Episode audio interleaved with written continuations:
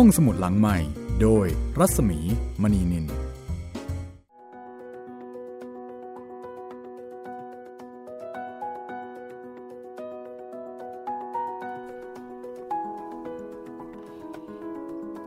นรับคุณผู้ฟังเข้าสู่รายการห้องสมุดหลังใหม่กลับมาเจอกันอีกครั้งนะคะ ที่นี่วิทยุไทย PBS ค่ะ สวัสดีครับพี่หมีครับ สวัสดีค่ะ สายๆ แบบนี้ก็จะเจอกับเราสองคนนะคะ9นาฬิกาถึง 10นาฬิกาค่ะเจอเจอกันได้ทางวิทยุไทย PBS นะครับ w w w t h a i PBS Radio com แอปพลิเคชันไทย PBS Radio แอปพลิเคชัน Podcast นะครับ พิมพ์ห้องสมุดหลังใหม่ แล้วก็ทาง YouTube Channel ไทย PBS Radio ครับผม มีหลายช่องทางให้เลือกฟังเลยค่ะ แล้วถ้าเกิดว่าฟังแล้วมีความคิดเห็นอย่างไร ฟังไซอิ๋วแล้ว ชอบหรือว่ามีอะไรอยากจะแนะนำนะคะ ก็สามารถที่จะ feedback คุยกันได้ค่ะ ซึ่งหนทางการคุยกันนะคะ หรือว่าสื่อสารกันก็มีอยู่ 2 ช่องทางด้วยกันค่ะ ครับผมทางไทย PBS Radio Fanpage Facebook นะครับ Inbox มาได้เลยครับผมค่ะหรือไม่ก็มาที่เพจรัศมีมณีนิลก็ได้เช่นกันนะคะ ก็ inboxมาคุยกัน และที่ผ่านมาก็ขอบคุณนะคะสำหรับหลาย ๆ ท่านที่ส่งกำลังใจ ให้กำลังใจคนเล่านะคะ หรือไม่ก็มีคำแนะนำบางก็เสนอแนะเรื่องใหม่ หรือถ้าเกิดว่ามีปัญหาในเรื่องของเทคนิคก็สามารถที่จะสอบถามมาได้เช่นเดียวกันนะคะ ถ้าทางเทคนิคก็ไปที่เพจไทย PBS Radio ได้เลยนะคะ เดี๋ยวคุณจิตรินรอดูแลอยู่ที่นั่นค่ะ วันนี้มาถึงตอนที่ 42 แล้วคุณจิตริน ครับผม โอ้โห ตอนที่แล้ว งงกันเลย เจอแม่น้ำที่กว้างใหญ่มาก มองไม่เห็นฝั่งครับ ขนาดเท่งเจียนี่มีสายตาที่ต้องบอกว่าสเปคดีกว่าคนทั่วไปนะคะ ครับผมสายตาสเปคสูงมากค่ะ ยังมองไม่เห็นฝั่งเลยแต่ก็เลยไม่สามารถจะข้ามไปได้ ไม่รู้ว่าจะเรียกว่าแม่น้ำหรือมหาสมุทรดีครับ ไม่รู้ว่าเจอเจออะไรกันแน่นะคะ ครับผม ก็เลยต้องเดินเดินเลี่ยง แล้วก็มาเจอกับหมู่บ้านแห่งหนึ่ง แล้วก็มาเจอกับชายชราสองคน ซึ่งดูแล้วเนี่ยโอ้โหชีวิตไม่มีความสุขเลย ดูเต็มไปด้วยความทุกข์นะคะ โดนจะเรียกว่าเป็นเจ้าที่หรือเปล่าพี่ เหมือนเหมือนกับว่าโดนมาเฟียเก็บค่าตงอะประมาครัณบนั้น เพียงแต่ว่ามาเฟียเนี่ยเอ่อเป็นเหมือนกับเป็นสิ่งศักดิ์สิทธิ์ครับ ที่ต้องเส้นไหว้ด้วยชีวิตของเด็กหญิงเด็กชาย เก็บค่าตงแพงนะคะกินเด็กค่ะ โอ้โห กินเด็กนี่กินจริง ๆ นะครับ ไม่ได้กินแบบไม่ได้กินแบบสำนวนนะครับผมอ่าแล้วถ้าเกิดว่าไม่เอาเด็กมาให้กิน ก็จะลงโทษ จะทำให้อดอยากปากแห้ง ฝนฟ้าไม่ตกก็คือจะเดือดร้อนอยู่กันไม่ได้ แต่ถ้าต้องการจะให้ฝนฟ้าตกต้องตามฤดูกาลมีข้าวปลาอาหารบริบูรณ์ก็ต้องส่งเด็กมาให้กิน เอายังไงดีล่ะนี่ คือไม่ส่งก็ไม่ได้ ไม่ส่งก็อดตาย ชาวบ้านก็เลยต้องจำใจส่งเด็กไปให้ปีศาจหรือว่าให้เจ้าเนี่ยเจ้าที่มีการกระทำที่เหมือนปีศาจเนี่ยกินค่ะ โอ้โห ตายแล้ว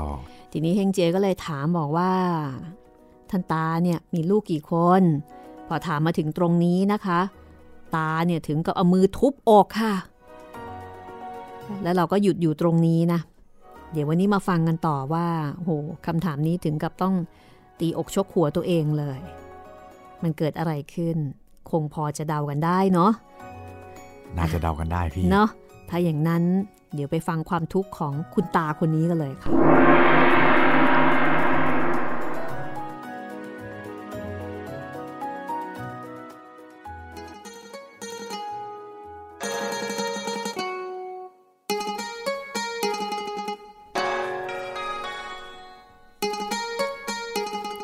ได้ฟังเฮงเจียถามถึงลูกเช่นนั้น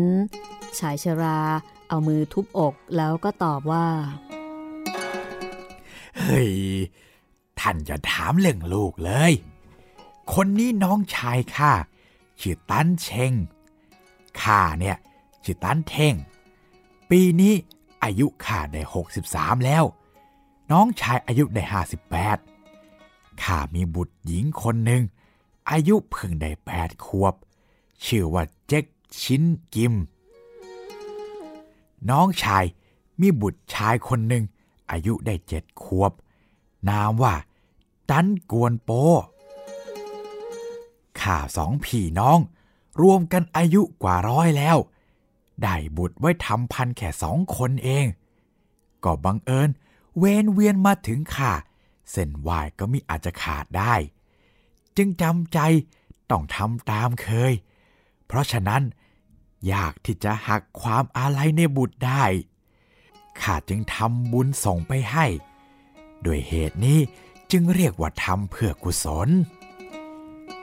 พระถังซัมจั๋งได้ฟังชายชราพูดอย่างนั้น ก็ถึงกับน้ำตาไหลด้วยความสงสาร ถ้าเป็นเช่นนี้ ก็เหมือนคำโบราณที่ว่า ลูกสุกยังไม่หล่น ลูกอ่อนก็ชิงหล่นซะก่อน เฮงเจียได้ฟังก็หัวเร้อแล้วก็บอกว่าเจี๊ยกเจี๊ยกเจี๊ยกข้าถามท่านตาว่า บ้านท่าน ข้าวของเงินทอง ไรนาจะมีสักเท่าไหร่ของข้าที่มีนั้นคือนาลุ่มนาดอนสามร้อยไร่เศษ นาป่าก็มีหลายสิบแห่ง ในบ้านข้านี้ กินสิบปีก็ไม่หมด และเครื่องนุ่มหงมีนับไม่ถ้วน และเครื่องใช้สอยต่างๆ ก็มีคนานับได้ เฮงเจียได้ฟังเช่นนั้นก็สงสัยว่าในเมื่อมีทรัพย์สมบัติมากมายขนาดนี้ทำไมถึงยอมสละลูกชายหญิงของตัวเองเช่นนี้ ยอมเสียเงิน สักห้าสิบตำลึง ไปซื้อเด็กชายมาคนหนึ่ง ยอมเสียเงินร้อยตำลึง ไปซื้อเด็กหญิงมาคนหนึ่ง รวมแล้ว ก็ร้อยห้าสิบตำลึง เอาไปแทน ลูกตัวเอง จะไม่ดีกว่าหรืออย่างไร คือแทนที่จะเอาลูกของตัวเองไปเส้นไหว้ รวยซะขนาดนี้ก็ไปซื้อเด็กอื่นมาจะดีกว่าไหม แต่สองชายชราได้ฟังดังนั้น ก็น้ำตาไหลพราก ก่อนจะตอบเพ่งเจียว่าเฮ้ท่านยังไม่ทราบเหตุ ก็เจ้าไต่อ๋องนั่น เคยไปมาอยู่ที่บ้านข้าเสมอเสมอเฮงเจียก็ถามว่า เจ้าไตอ๋องนั้นมีกริยาท่าทีอย่างไรหรือเออไม่เคยเห็นตัวหรอก แต่ได้ยินเป็นลมพายุใหญ่ ก็รู้แล้วว่าเขามา พอเข้ามากัน ก็พากันจุดธูปเทียนบูชา คนใหญ่น้อย ใกล้ไกล ก็ต้องยอมรู้จักทั้งสิ้น และปีเดือน วันเวลาทุกคนก็ย่อมรู้ได้ตลอด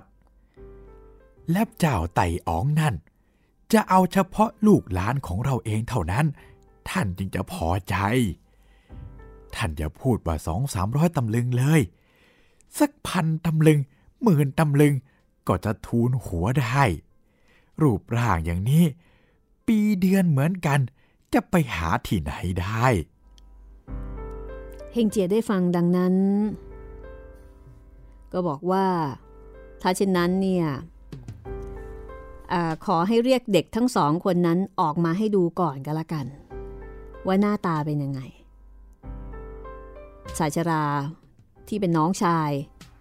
ก็เข้าไปข้างใน แล้วก็พาลูกชายออกมา ให้นั่งลงตรงหน้าเฮงเจีย เด็กนั้นก็ไม่ได้รู้ตัว ว่ากำลังจะถูกส่งไปตาย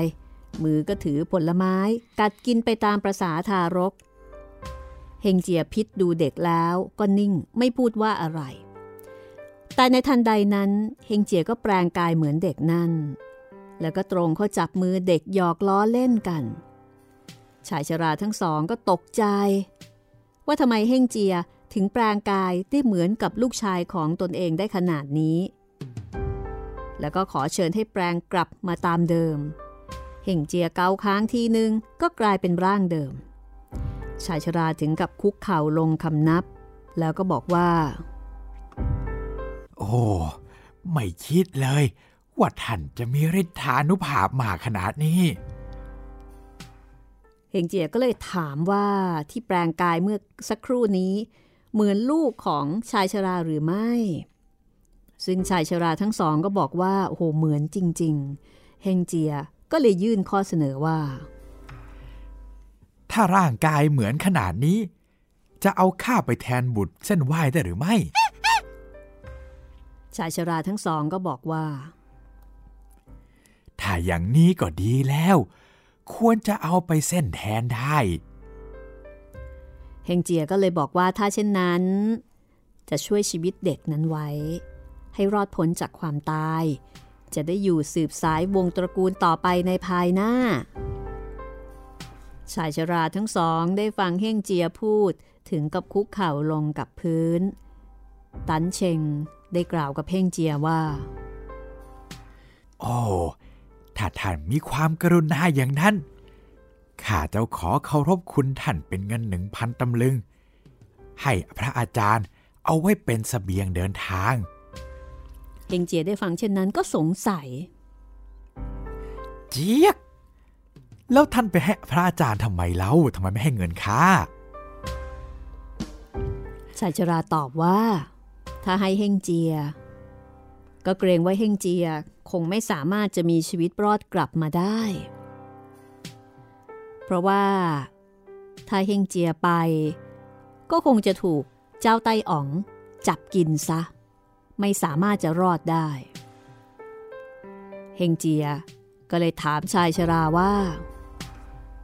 เจี๊ยกเจ้าไต่อ๋องนั่นจะกล้ากินข้าเชียวเหรอ ชายชราตอบว่า ไม่กินก่อนทีนะสิ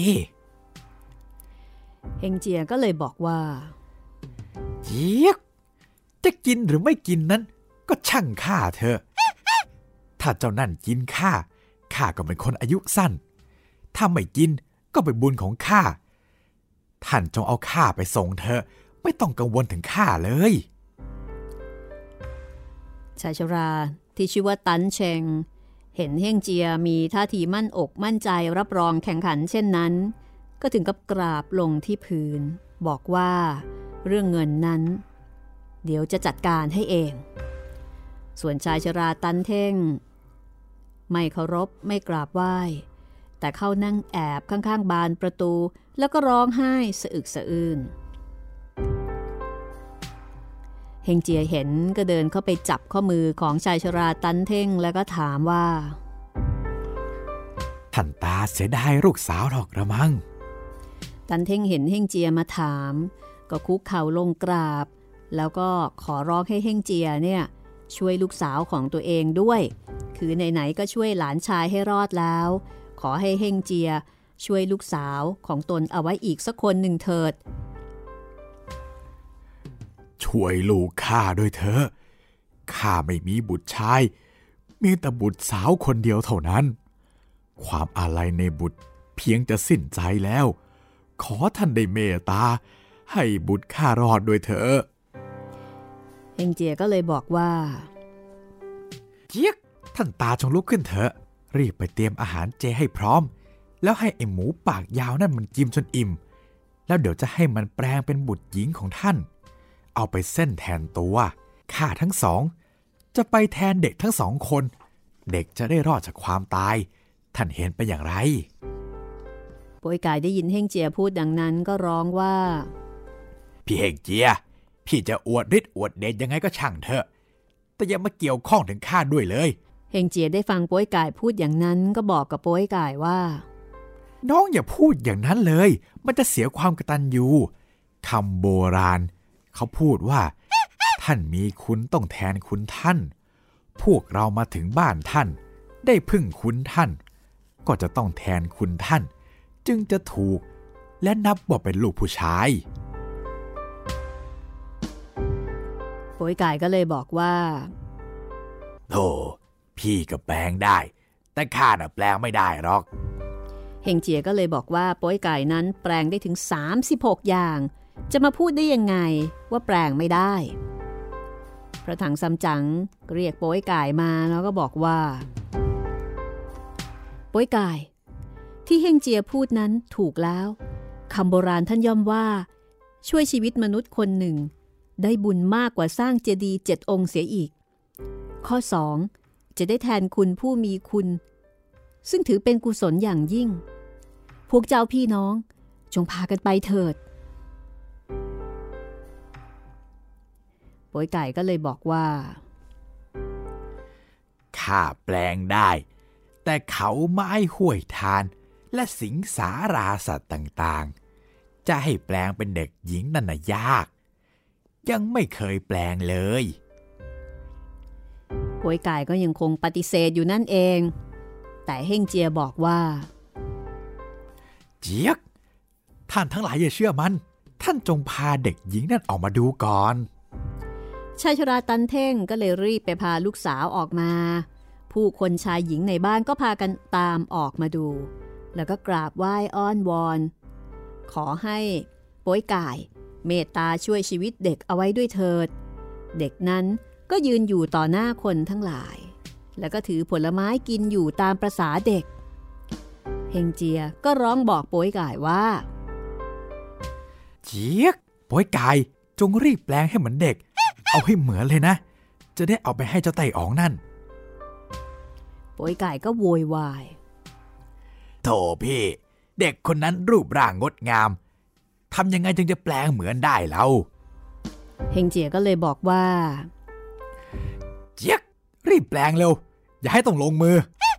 โป้ยก่ายได้ฟังเฮงเจียขู่แบบนั้นก็ตกใจ รีบร่ายคาถา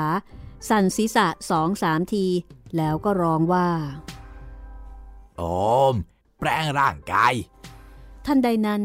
โป้ยก่ายก็กลายร่างเป็นเด็กหญิง ที่เหมือนเด็กหญิงนั้นดุดเดียวกัน ทั้งหน้าตา ทั้งรูปร่าง เสียอย่างเดียว เด็กหญิงนั่น ท้องโตคือยังคงท้องโตเหมือนโป้ยก่ายเฮงเจียเห็นเช่นนั้นก็หัวเราะ แล้วก็บอกให้โป้ยก่ายแปลงใหม่โป้ยก่ายบอกว่าโถพี่ แปลงไม่ได้ พี่ช่วยข้าแปลงด้วยเถอะเฮงเจียก็เลยร่ายคาถาเป่าไปในตัวโป้ยกาย จากนั้นโป้ยกายก็เลยเหมือนเด็กดุดเดียวกัน พุงไม่โตแล้ว แล้วเฮงเจียก็เรียกสองชายชรามา บอกว่า เจี๊ยก จงรีบจัดแจงเอาไปเส้น แล้วก็พาเด็กทั้งสอง แอบซ่อนเส้นในห้อง เอาขนมนมเนยป้อนเลี้ยงให้ดี อย่าให้ร้องอื้ออึงขึ้นได้ เจ้าไต่อ๋องมันรู้ เดี๋ยวจะเสียการเอา เฮงเจียถามว่า เอ๊ะท่านตา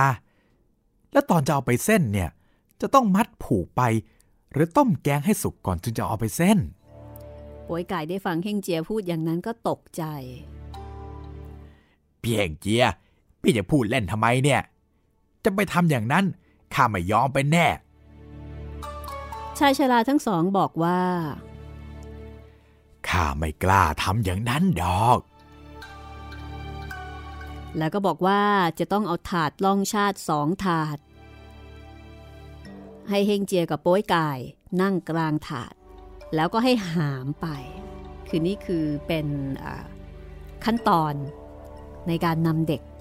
ไปถวาย ต้องนั่งถาดไป เฮงเจียก็บอกว่า เจี๊ยก ถ้าอย่างนั้นก็ดีสิ ไหนเอาถามมาดูหน่อยสิ ว่ามันเป็นยังไง ชายชราทั้งสองก็ยกถาดออกมาวางไว้ เฮงเจียโป้ยกายก็ขึ้นไปนั่งบนถาดคนละถาด เรียกคนมาสี่คนให้ลองยกดูสี่คนก็ยกเดินไปมาสองสามเที่ยว แล้วก็ยกกลับมาวางเอาไว้อย่างเดิม เฮงเจียก็บอกกับโป้ยกายว่าโอ้ยกาย เราไม่ต้องเดินไป นั่งให้ยกอย่างนี้ดูมีกิตยศมากขึ้น แต่โป้ยกายบอกว่า โธ่ยกไปยกมา ยกจนสว่าง ข้าไม่ต้องวิตก เขาจะเอาไปเส้นที่ศาลให้มันกินจะร้ายมาก เฮงเจียบอกว่า ถ้าปีศาจมา ก็คงจะกินเฮงเจียก่อน และเมื่อถึงตอนนั้นให้โป้ยไก่รีบหนีให้พ้น แต่โป้ยไก่บอกว่าถ้ากินผู้ชายก่อนก็ดีนะสิ แต่กลัวว่าเจ้าปีศาจมันจะมากินผู้หญิงก่อน แล้วถ้าเป็นอย่างนั้นจะทำอย่างไร ชายชราก็เลยอธิบายว่า ถ้าตามเคยทุกๆปี มันจะมากินผู้ชายก่อน มีคนเขาแอบดูเห็นอย่างนี้มาโป๋ยไก่ได้ยินดังนั้นก็ดีใจ โอ้โหดีเลย ถ้าเป็นดังนั้นก็เหมือนเราได้เกิดใหม่ ในขณะที่ทุกคนกำลังพูดคุยกันอยู่ ก็ได้ยินเสียงกรองและม้าล่อตีเสียงสนั่น ชาวบ้านหลายสิบคน เข้ามาเปิดประตูบ้าน แล้วก็ร้องสั่งให้เอาเด็กชายหญิงออกไป ชายชราทั้งสองงกงกเงินเงินรีบเอาเด็กแปลงทั้งสองใส่ถาด แล้วให้คนหามออกไปส่ง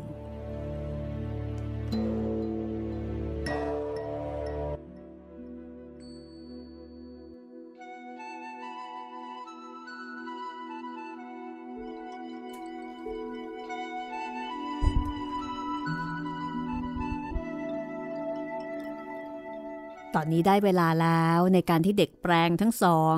เฮงเจียแปลงเป็นเด็กชายโป้ยกายแปลงเป็นเด็กหญิง นั่งลงไปบนถาดเพื่อที่จะเอาไปให้เจ้า เจ้าเล่งอ๋อง จะเล่งอ๋องจริงหรือปลอมก็ไม่รู้ รู้แต่ว่าเป็นเจ้าที่ชอบกินเด็กนะคะ แล้วก็มีการทำพิธี และตามปกติจะกินเด็กผู้ชายก่อน นั่นหมายถึงว่าก็จะกินเฮงเจียก่อน เรื่องราวจะเป็นอย่างไรต่อไปกับศึกครั้งนี้ที่เฮงเจียโป้ยกาย แล้วก็พระถังซัมจั๋งสัวเจ๋งจะมาช่วยเหลือเจ้าของบ้าน ที่ตัวเองมาขอพักอาศัยติดตามได้ ช่วงหน้านะคะ สักครู่ค่ะ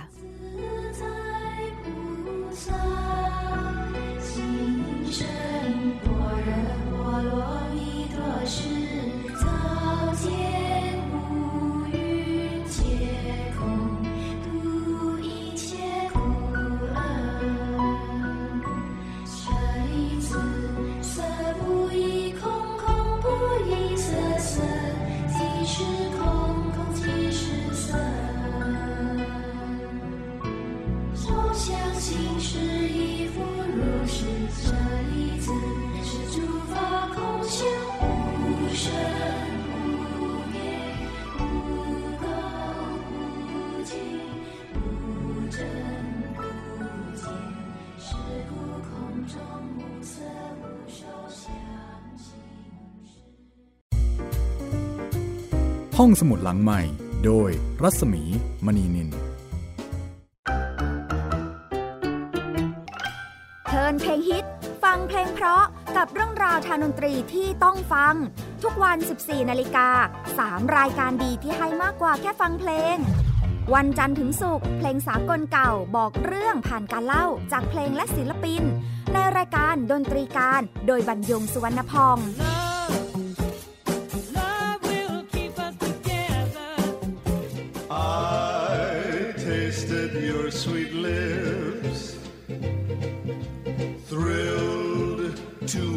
fingertips.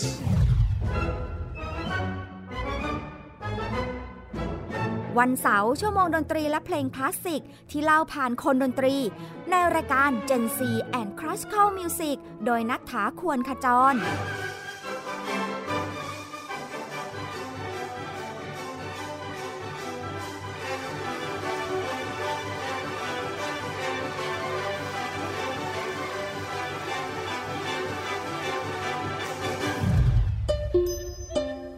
วันอาทิตย์เปิดความรู้และประวัติเส้นทางดนตรี ในเอเชียตะวันออกเฉียงใต้ ผ่านการเล่าและเล่น ในรายการเพลงดนตรีวิถีอาเซียน ASEAN Music Ways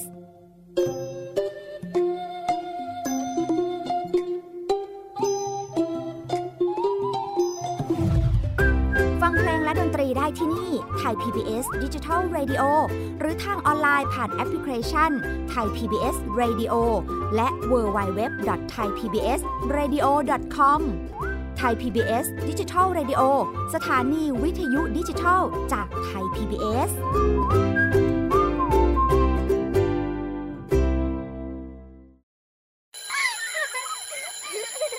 โรงเรียนเลิกแล้วกลับบ้านพร้อมกับรายการ Kids Hours โดยวัญญาชยโย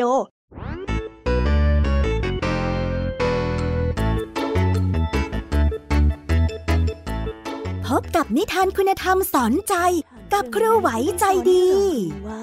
ไม่ควรเชื่อคำพูดของคนพลาน นอกจากนี้ลุงทองดีกับเจ้าจ้อยยังมีนิทานสุภาษิตมาเล่าให้ฟังนี่พวกเอ็งเนี่ยนะ มันลิงหลอกเจ้ากันจริง ทั้งยังมีนิทานเด็กดี และพี่ยามีเล่านิทานสนุกสุดหันษาให้น้องๆได้ฟัง ทุกวันจันทร์ถึงศุกร์ 17 นาฬิกา ทางวิทยุไทย PBS www.thaipbsradio.com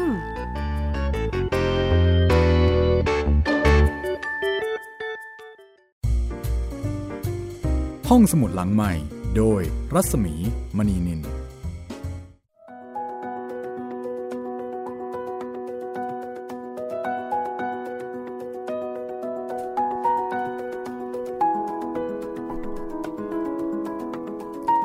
เข้าสู่ช่วงที่ 2 ของห้องสมุดหลังใหม่นะคะ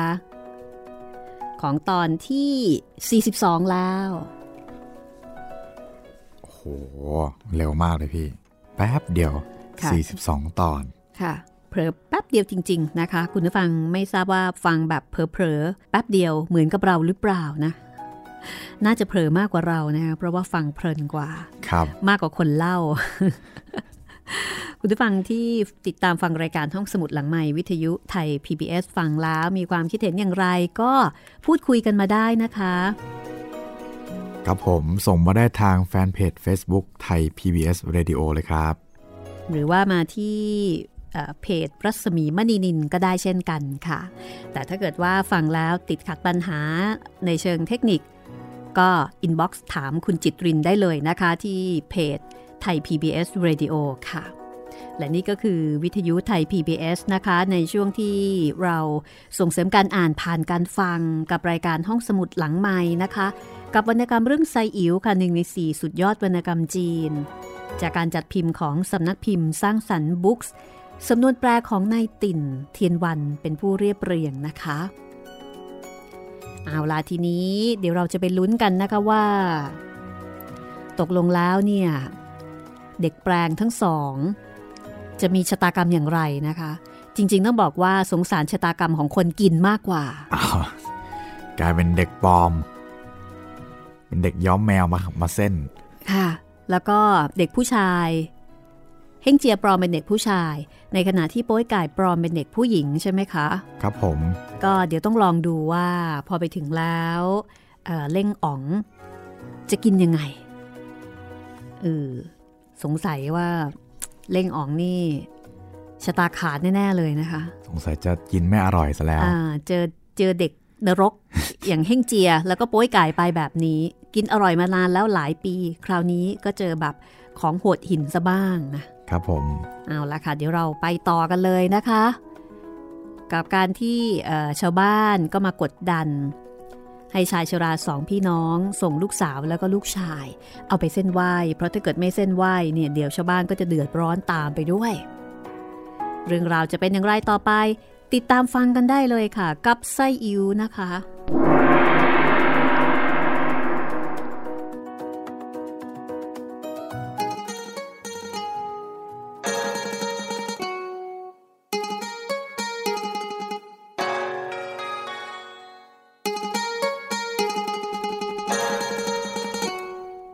มื่อชาวบ้านมากันพร้อมแล้ว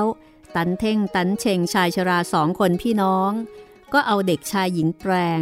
ออกมาส่งให้ ชาวบ้านก็รับเอาเด็กแปลงทั้งสองคนนั้นไป ต่างคนต่างถือเครื่องเส้นสุราหมูเห็ดเป็ดไก่สิ่งของต่างๆ อันจะนำไปเส้นไหว้ ด้วยความหวาดกลัว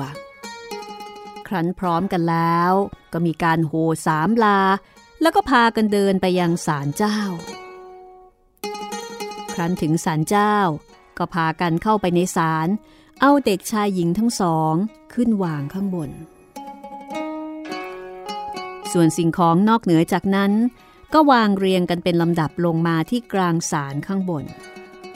คือเด็กนี่ถือเป็นของกินแบบไฮไลท์นะคะ ของกินที่เจ้าโปรดมาก ส่วนของอย่างอื่นก็ถือเป็นส่วนประกอบ แล้วก็มีป้ายเขียนหนังสือ ตั้งวางเอาไว้ด้วย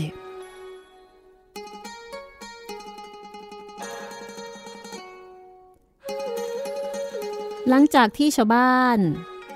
ตั้งเครื่องเส้นสังเวยเสร็จเรียบร้อย ก็พากันจุดธูปเทียน แล้วก็กล่าวคำบวงสรวงว่าพวกข้าชาวบ้านแกจึง ได้พร้อมใจกันทำเครื่องเส้นมาเส้น แต่เจ้าของผู้เส้นนั้น คือตันเท่งตันเชงพี่น้องทั้งสอง ได้เอาเด็กชายหญิง เป็นของเส้นเอก นอกนั้น พวกข้าพเจ้าตามเคย ในปีนี้ เดือนนี้ เวลานี้ ขอเชิญท่านไต่อ๋อง ได้มารับเครื่องเส้นของพวกข้าพเจ้าเหล่านี้เถิด และขอไต่อ๋องได้ปกครองพวกข้าพเจ้า ให้ได้มีความสุขทุกๆคน และขอให้ฟ้าฝน ตกต้องตามฤดู ทั้งพืชผลต้นข้าว ให้งอกงามบริบูรณ์ ให้อิ่มเอิบทุกๆคนเถิด ครั้นกล่าวคำเส้นสังเวยเสร็จเรียบร้อย ต่างคนก็พากันกลับบ้าน ฝ่ายโป้ยกาย เห็นคนกลับกันไปหมดแล้ว ก็บอกกับเพ่งเจียว่าดีพี่เรากลับบ้านเถอะเฮงเจียก็ถามว่า เจี๊ยบ บ้านไหนเล่า ก็บ้านที่เราพักนั่นไงล่ะ เฮงเจียก็เลยด่าเอาเฮ้ยไอหมูตอนพูดจาเลอะเถอะ ก็ตั้งใจเป็นธุระให้เขาแล้ว ก็ต้องทำให้ตลอดรอดฝั่งสิโบยกายก็เถียงว่า พี่เป็นสัตว์ แล้วยังมาว่าข้าเป็นสัตว์อีก เราแค่ทำหลอกๆเขาเล่นเท่านั้นทำไมต้องทำจริงจังด้วยเราเฮงเจียบอกว่า คือจะต้องทำให้สมจริง เพราะว่ารับปากเขาแล้ว ดังนั้นก็จะต้องคอยจนกระทั่งปีศาจมา ถึงจะถูกต้อง ถ้าไม่อย่างนั้นปีศาจก็จะไปลงโทษเอากับชาวบ้านอีก แล้วชาวบ้านก็จะมีความทุกข์มีปัญหา ในขณะที่เฮ่งเจียโป้ยไก่กำลังโต้ตอบกันอยู่นั่นเอง อยู่ๆก็เกิดลมพายุใหญ่พัดมา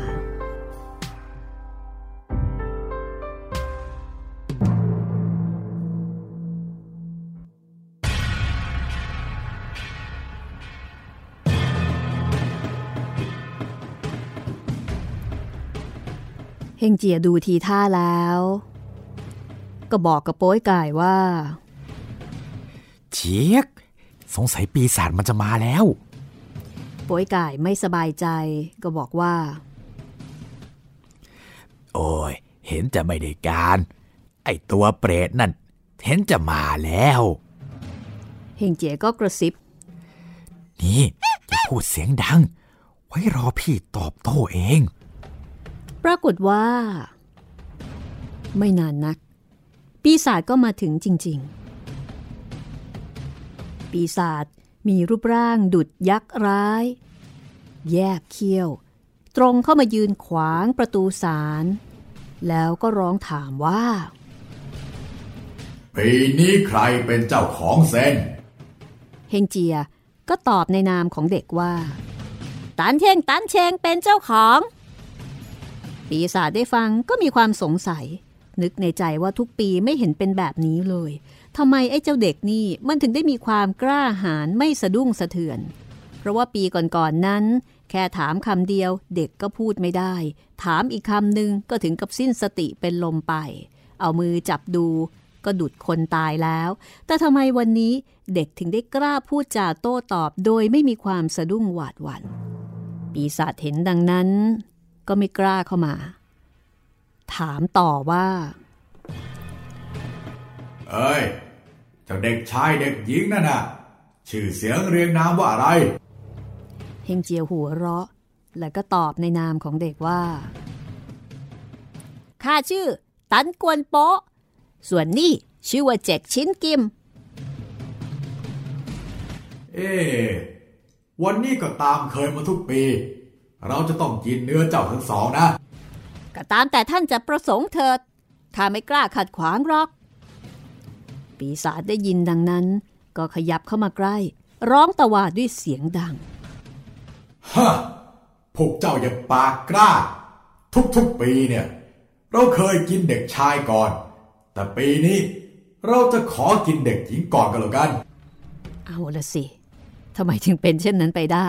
โปยไก่ก็ตกใจ เพราะว่าเมื่อเจะปีศาจพูดจบ ก็ตรงเข้าจับโปยไก่โปยไก่เห็นดังนั้นก็กระโดดถอยหนี แล้วก็แปลงกายกลับเป็นรูปเดิม ยกคราดเหล็กสับไปที่เจ้าปีศาจ ปีศาจก็รีบชักมือกลับ กระโดดถอยออกไปนอกศาลโปยไก่ก็ไล่ตามไป เฮงเจียเห็นดังนั้น ก็คืนร่างกลับเป็นรูปเดิมเช่นกัน แล้วก็ออกติดตามไปช่วยรบ ปีศาจเหาะหนีขึ้นบนอากาศเฮงเจียโป้ยกายก็ไล่ตามไป ปีศาจไม่มีอาวุธ อยู่ในกรีบเมฆ แล้วก็อุตส่าห์ร้องถามว่า เฮ้ยเจ้าทั้งสองคนน่ะเป็นใครทำไมถึงมาดูถูกข้าทางนี้ เฮงเจียบอกว่า เจี๊ยก ไอ้ปีศาจร้ายทำไมเจ้าถึงไม่รู้จักข้า ข้าคือสิทธิ์ของพระถังซัมจั๋ง มีรับสั่งจากพระเจ้าถังไทจงฮ่องเต้ ให้ไปไซทีอาราธนาพระธรรม แต่เพราะมาอาศัยที่บ้านตันเท่งตันเชง จึงได้รู้ว่า เจ้าเป็นปีศาจยักษ์ร้าย ปลอมตั้งชื่อว่าเป็นเจ้ากำอึงไต่อ๋องทุกๆปี มาทวงเครื่องเส้น กินเด็กทั้งชายและหญิงเป็นๆไม่มีจิตเมตตา เราทราบความมีความกรุณาจึงมาช่วยทุกข์ของทารกพวกชาวบ้าน จึงได้มาหวังจะจับตัวไอ้ปีศาจร้าย เจ้าจงรีบสารภาพมาโดยดี ว่าเจ้าอยู่ที่นี่นะกินเด็กมากี่คนแล้ว แล้วก็รีบคืนมาโดยเร็วเลยนะข้าจะยกเว้นชีวิตให้ ปีศาจได้ฟังดังนั้น ก็กระโดดหนีโอยกายยกคราดสับก็สับไม่ถูก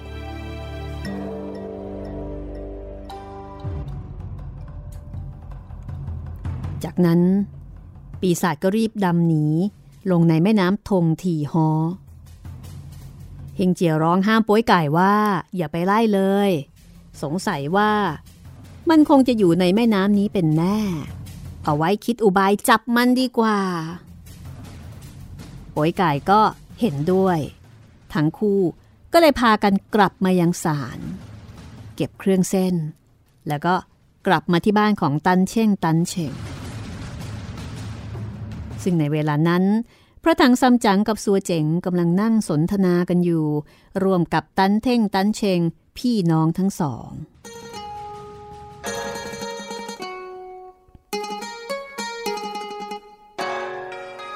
เมื่อทุกคนมองมาแล้วก็เห็นเฮงเจียกับโป้ยไก่กลับมา พร้อมกับยกข้าวของเครื่องเส้นกลับมาด้วย พระถังซัมจั๋งก็เลยถามว่า เฮงเจียโป้ยไก่ เหตุการณ์เป็นอย่างไรบ้าง เฮงเจียก็ชี้แจงเหตุการณ์ให้ฟังทุกประการ ว่าเกิดอะไรขึ้นบ้าง จากการที่ไปรบกับเจ้าปีศาจยักษ์ร้าย ฝ่ายตันเท่งตันเชงสองคนพี่น้องได้ฟัง ก็ดีใจ ยกที่นอนหมอนเสือออกมา จัดแจงให้อาจารย์กับลูกศิษย์ได้ใช้อาศัยนอนข้างฝ่ายปีศาจนั้น พอหนีรอดไปได้แล้ว ก็ลงน้ำไปยังที่สำนัก นั่งนิ่ง ไม่พูดไม่จาว่าอะไร เพราะว่าที่ผ่านมาไม่เคยถูกลูกคมแบบนี้เลย บริวารเห็นดังนั้น ก็พากันมาถามว่า ท่านไต่อ๋อง ทุกๆปีไปรับเครื่องเส้นมาแล้ว ถ้ากลับมาก็ย่อมรื่นเริง แต่ทำไมปีนี้ เป็นประการใดเหรอกลับมาแล้วถึงมีความเศร้าหมองดังนี้ ปีศาจใต้อ๋องบอกว่า เฮ้ย ทุกๆปีเนี่ย ก็เคยรับเครื่องเส้น แล้วก็นำมาฝากพวกเจ้าให้กินกันร่าเริงสนุกสนาน แต่ปีนี้เราก็ไม่ได้เครื่องเส้น และสิ่งของต่างๆก็ไม่ได้เอามา เพราะบังเอิญไปพบไอ้คนร้ายต่อสู้กับเรา เฮ้ย เดชะบุญที่รอดชีวิตมาได้ ฝ่ายบริวารได้ฟังดังนั้นก็ถามว่าแล้วไอ้คนร้ายนั่น คือใครที่ไหนล่ะท่านคืคือบริวารก็คงจะแปลกใจมาก เพราะว่าที่ผ่านมาไม่เคยมีใครกล้าต่อก่อนได้เลย ปีศาจก็บอกว่าคนร้ายนั้นเป็นลูกศิษย์ของพระถังซัมจั๋งอยู่ที่เมืองใต้ถังจะเดินทางไปยังมัชชิมะประเทศ อาราธนาพระไตรปิฎกธรรม แล้วก็เล่าว่าเฮ้ย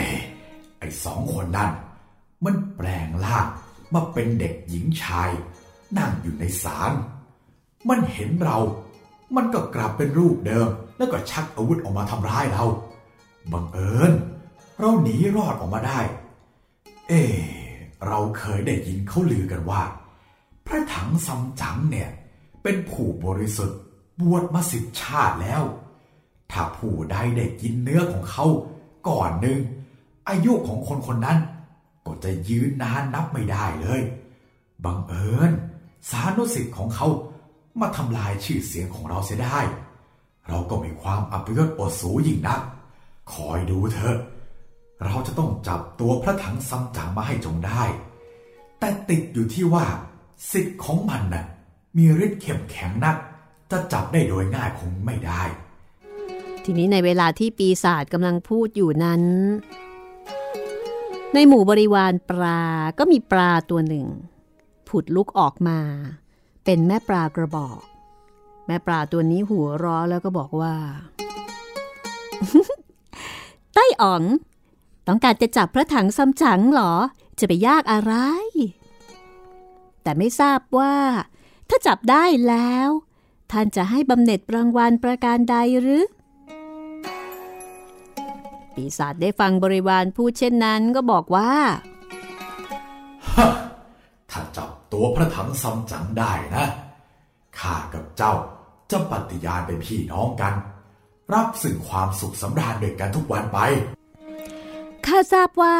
ไต้อ๋องมีฤทธาอานุภาพ อาจสามารถจะเรียกลมเรียกฝน แล้วก็ทำคลื่นระลอกไหวไปทั้งมหาสมุทรได้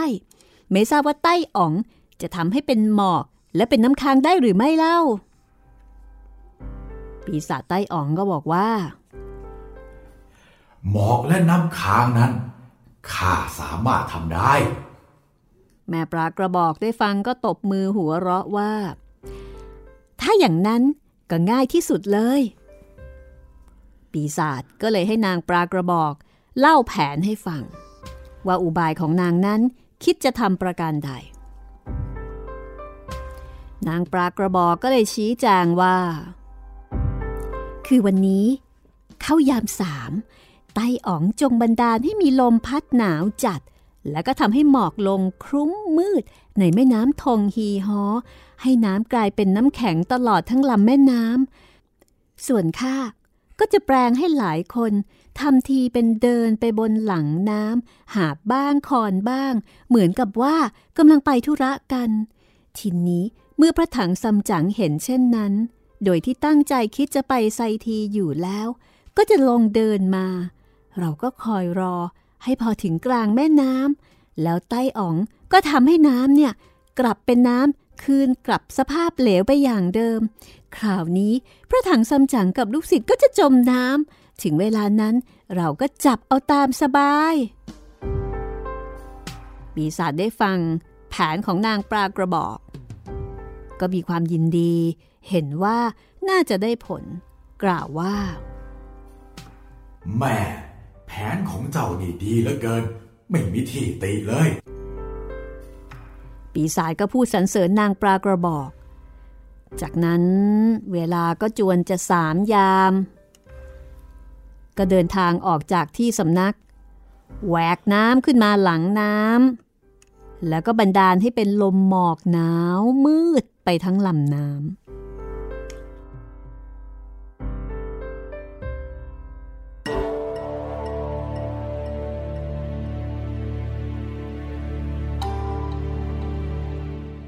ข้างฝ่ายพระถังซัมจั๋งและลูกศิษย์ขณะนั้น พักอาศัยนอนอยู่ที่บ้านตันเท่งตันเชงในคืนวันนั้น จวนจะสว่างแล้ว อยู่ๆก็เกิดหนาวสั่นขึ้นมา โอ้ย พี่หนาวหรือเปล่าพี่เฮงเจียเฮงเจียก็ตวาดว่า เจียก เป็นคนอยู่ในศีลในธรรม ทนหนาวหน่อยร้อนหน่อย ก็วุ่นวายทำไม กลัวอะไรกับหนาวอย่างนี้เล่า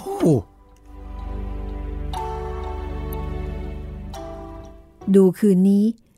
จะหนาวมากกว่าทุกคืนที่ผ่านมา จากนั้นอาจารย์กับสิทธิ์ต่างก็พากันนอนไม่หลับ ผุดลุกขึ้นมาหาผ้าห่ม เปิดประตูมองไปข้างนอก ซึ่งกะแลเห็นท้องฟ้า มีหมอกลงคลุ้มมืดมัว ขาวโพลนมองไม่เห็นอะไรเฮงเจียก็เลยสงสัยว่าเจียก เห็นจะเป็นปีศาจร้ายสำแดงฤทธิ์คิดจะทำเราละมั้งดูน้ำค้างตกลงมาสิ ขาวราวกับเพชรเลย อาจารย์กับลูกศิษย์ก็นั่งดูเหตุการณ์อยู่ครู่ใหญ่ ข้างฝ่ายบ้านของตันเท่ง ก็เปิดประตู ยกน้ำร้อนออกมาถวายพระถังซัมจั๋งให้ทุกคนเนี่ยได้ใช้ล้างหน้าคลายความหนาว บรรดาคนใช้ก็ยกน้ำชาออกมาถวาย แล้วก็ยกเเตาอั้งโล่มาให้ผิงกัน เพื่อเพิ่มความอบอุ่น อาจารย์กับสิทธิ์ก็นั่งล้อม ผิงไฟแก้หนาว พระถังซัมจั๋งก็ถามตาเท่าตันเท่งว่า ที่ตำบลนนี้มีเป็นฤดูหรือเปล่า ถ้าเรื่องอื่นก็ผิดกันบ้าง แต่ถ้าฤดูสีฤดูนั้นก็เหมือนกันนั่นแหละ ถ้าฤดูเหมือนกัน แต่ทำไมฤดูนี้มิใช่ฤดูหนาว แต่มีน้ำค้างแล้วก็หมอกลงออกขาวมืดมัวไปแบบนี้ และเกิดความหนาวจัดดุดฤดูหนาว แบบนี้จะมิผิดฤดูหรือเอ่ออันที่จริง ฤดูหนาวเดือน 12 จึงจะมี แต่บำบนนี้ เดือน 10 ก็มีหนาวรายๆหมอกน้ำค้างก็มีบ้างแล้ว อืม ผิดกับที่เมืองของอาตมา ที่นู่น ต่อเดือน 12 จึงจะมีหมอกและน้ำค้าง ในขณะที่พระถังซัมจั๋งพูดอยู่กับชายชราตันเท่ง คนใช้ในบ้านก็ออกมานิมนต์ให้ฉันข้าวต้ม พระถังซัมจั๋งก็รับข้าวต้ม มานั่งฉัน พอฉันเสร็จแล้วสิทธิ์ทั้งสามก็พากันกินบ้าง พอทุกคนอิ่มน้ำสำราญดี ก็เป็นเวลาสว่างพอดี ปรากฏว่า ทั้งหมอกน้ำค้างก็ยิ่งมาก จากนั้นน้ำค้างที่แผ่นดินก็สูงขึ้นเป็นศอกเศษ พระถังซัมจั๋งแลเห็นน้ำค้างดังนั้น ก็รู้สึกเศร้าหมองในใจ ถึงกับน้ำตาไหลอาบแก้ม ชายชราตันเท่ง เห็นดังนั้นก็บอกว่า เออ ท่านอาจารย์อย่าได้เศร้าหมองไปเลย บ้านข้าข้าวปลาบริบูรณ์ จะเลี้ยงท่านไม่ให้อดอยาก จะกินสักสิบปีก็ไม่หมด ท่านอย่าวิตกไปเลย ท่านตา ท่านยังไม่ทราบในความทุกข์ของอาตมา เมื่อปีที่จะออกจากเมืองพระเจ้าถังไทจงฮ่องเต้นั้น พระองค์ได้เสด็จตามมาส่งถึงนอกเมือง พระองค์ได้ตรัสถามอาตมาว่า สักกี่ปีจึงจะได้กลับเมือง ตอนนั้นอาตมาได้ทูลว่า สักสองสามปี จึงจะได้กลับมา บัดนี้ก็เป็นเวลาถึงเจ็ดแปดปีแล้ว แต่ก็ยังไม่ได้เห็นพระพักพระพุทธเจ้าว่าจะเป็นประการใดอาตมาวิตกเกรงว่าจะไม่สมพระราชประสงค์ จึงมีความวิตกทุกร้อน เดินทางมาถึงนี่ได้อาศัยท่านตา ซึ่งข้าก็ขอบคุณท่านเป็นที่สุด เฮงเจียโป้ยกายได้ช่วยท่านตา ก็ปรารถนาจะใคร่พึ่งเรือที่จะได้ข้ามไป มาบัดนี้ก็บังเอิญเกิดหมอกน้ำค้างลงมากมายผิดประหลาดดังนี้ จนมืดมัว ท้องฟ้า มองไม่เห็นอะไรเลยฮ่าอันธุระของอาตมา ไม่ทราบว่าเมื่อไรจึงจะสำเร็จ แล้วได้กลับคืนบ้านเมือง ตันเท่งได้ฟังพระถังซัมจั๋งพูดดังนั้น ก็ปลอบใจว่า ท่านอาจารย์อย่าวิตกเลย จงวางใจเถอะพักผ่อนอยู่ที่นี่ก่อน ไม่กี่วัน รอท้องฟ้าบริสุทธิ์สว่างแล้ว พวกข้าทั้งหลายจะพร้อมกันช่วยจัดเรือข่ามส่งท่านไป ในขณะที่ตันเท่งกำลังพูดอยู่กับพระถังซัมจั๋ง ก็เห็นคนใช้ออกมานิมนต์พระถังซัมจั๋งให้ฉันเพนเมื่อพระถังซัมจั๋งรับประเคนแล้ว พิจารณาดูเครื่องขบฉัน ก็ล้วนแต่เป็นของดี ที่คงจะต้องเสียเงินมากมาย พระถังซัมจั๋งก็เกิด รู้สึกไม่สบายใจขึ้นมา เพราะว่าการที่ตนได้มาอาศัยพึ่งเจ้าภาพนั้น ก็ไม่รู้จะเอาอะไรเป็นการตอบแทน ครั้นเมื่อพระถังซัมจั๋งฉันแล้ว ชายชราสองพี่น้องจึงให้คนปัดกวาดที่ในสวนดอกไม้ แล้วนิมนต์พระถังซัมจั๋งให้ไปเที่ยวเล่นแก้รำคาญ เพราะว่าตอนนี้ออกไปไหนไม่ได้ พระถังซัมจั๋งรับนิมนต์ก็ออกไปพิจารณาดูที่สวนดอกไม้นั้น พอเวลาจวนค่ำตันเท่งก็นิมนต์ให้พระถังซัมจั๋งกลับบ้าน แล้วก็มีการยกน้ำร้อนน้ำชามาถวาย ในขณะที่พระถังซัมจั๋งกำลังฉันน้ำชา ก็ได้ยินเสียงคนเดินทางพูดกันว่า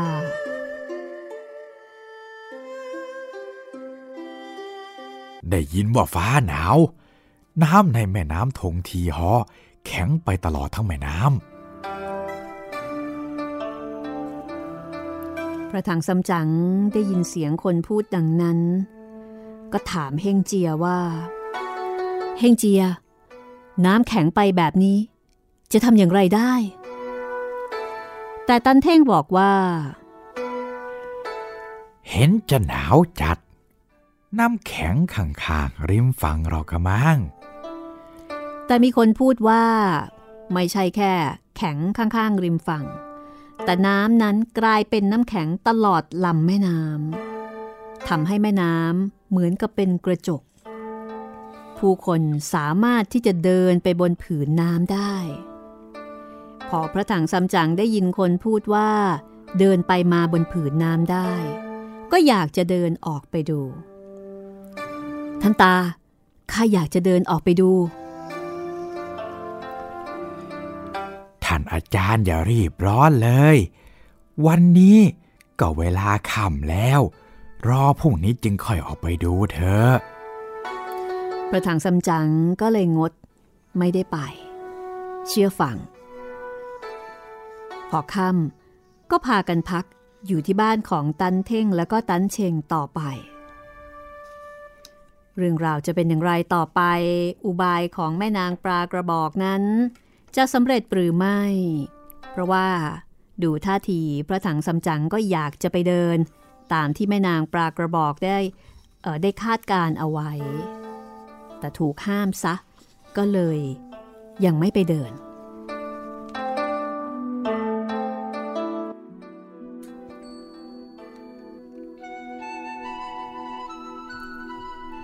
ก็คงจะต้องติดตามต่อกันตอนหน้านะคะ ครับผม โอ้โห ปีศาจเรียกว่าเป็นเสหญิงอือหืออื้อหือแม่นางปลากระบอก แม่นางปลากระบอก อาจจะแปลกๆหน่อย แต่ว่าความคิดไม่เลวเลยนะครับ ใช้ได้ใช้ได้ แต่ว่าจะชนะปัญญาเฮ่งเจียหรือเปล่าอืมชนะฤทธิ์เฮ่งเจียหรือเปล่านะคะ ติดตามตอนต่อไปนะคะ กับตอนที่ ตอนที่ 43 ครับผม กับไซอิ๋วนะคะหนึ่งในสี่สุดยอดวรรณกรรมจีนค่ะ และนี่ก็คือห้องสมุดหลังใหม่ ซึ่งพบกับคุณฟังทุกวันจันทร์ถึงวันศุกร์นะคะ9นาฬิกาถึง 10นาฬิกาที่นี่วิทยุไทย PBS ค่ะ แล้วก็นอกจากนี้คุณสามารถรับฟังได้หลายแพลตฟอร์มนะคะ อย่าลืมนะครับทาง w w w t h a i PBS Radio com แอปพลิเคชันไทย PBS Radio แอปพลิเคชัน Podcast นะครับ พิมพ์คำว่าห้องสมุดหลังใหม่ แล้วก็ YouTube Channel ไทย PBS Radio ครับผม วันนี้หมดเวลาของห้องสมุดหลังไม้ต้องปิดทำการก่อนนะคะ แล้วกลับมาเจอกันใหม่ตอนหน้าค่ะ สวัสดีครับ สวัสดีค่ะ 时空空气失色，手相心是一幅如是舍利子，是诸法空相 ห้